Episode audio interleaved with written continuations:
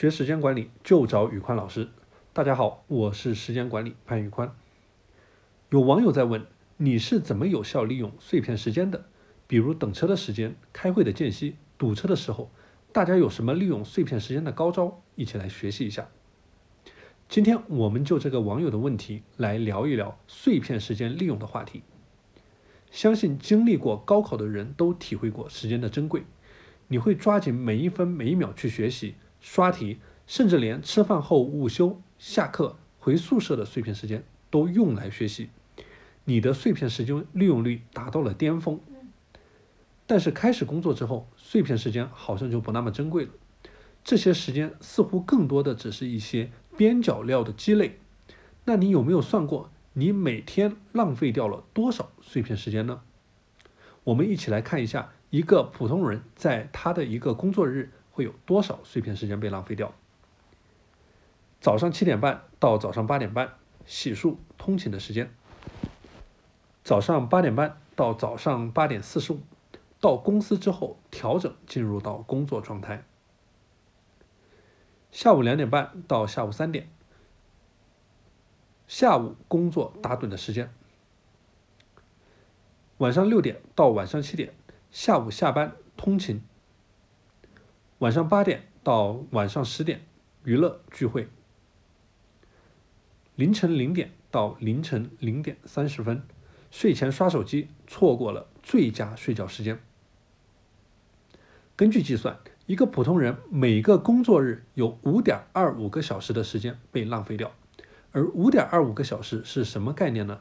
按一个月22个工作日计算，一个月就是115.5 个小时，等于 14.5 个工作日。换句话说，这个人每个月浪费掉的碎片时间可以凑够半个月的工作日。这样的时间浪费，我相信是任何稍微有点时间管理概念的人都无法接受的。那么有哪些好的办法可以高效的利用碎片时间呢？今天分享给大家5个我常用的技巧，相信总有一款适合你。第一，完成碎片任务。碎片时间可以完成对应的碎片任务。举个例子，如果你在上午11点45结束了一个会议，这个时候离中午12点的午饭时间还有15分钟，你完全可以利用这15分钟完成一个碎片任务。比如搜集汇报工作邮件所需要的材料附件，消耗5分钟；构思汇报邮件框架思路5分钟；写好邮件并发出5分钟。所以大家可以看见，哪怕是一个15分钟的小任务，你会发现一旦将任务进行了拆解，思路就会变得豁然开朗。从心理学上的角度来讲，一旦这件事情分解为你能力范围之内的不同的小的目标，你有一个明确的时间点去完成每个目标，这个时候你的效率就会大大提升，也不会去浪费碎片时间。第二，碎片学习。碎片的时间可以用来碎片的学习。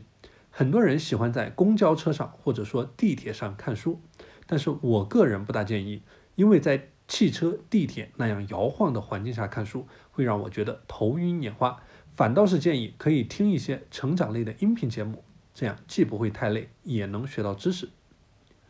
除此之外，我还建议可以利用碎片时间学习英语。有网友通过碎片时间争分夺秒的背单词，在1年之内从一个英语小白成长为词汇量破万的大神。第三，思考。碎片时间的利用往往存在时空的限制，比如当你在走路、等公交、洗澡、排队，你没有办法去利用这些时间做很多的事情，比如打开电脑工作，但是你完全可以利用这些时间进行一些纯粹的思考的活动，比如今天研发的产品有没有更好的点子，开会时领导提到了哪几个要点等等。很多时候灵感就是产生于这些碎片的时间。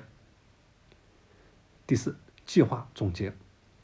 上班通勤的路上，可以简单规划一下一天的工作安排，找出最重要的6件事，这样到了公司之后就可以直接执行了。下班回家的路上，可以对今天一天的工作简单复盘，看看有哪些可以改进提高的地方，做到不断精进。第五，简短沟通。碎片化的时间也可以利用邮件、微信、电话，就一些未完成的工作的事情进行一些沟通，这样可以最大程度保护你的整块的工作时间不受到干扰。碎片化时间管理的意义在于看重任何一段碎片时间的价值，不管它是多么微小的时间。在如今这个快节奏的时代，我们已经很难找到一大段一大段的整块时间，而把每个零碎的5分钟、10分钟时间给使用起来，则更加务实。到了最后，你会发现，也许这些时间累计起来是一笔不小的财富。好了，今天的内容就和大家分享到这里。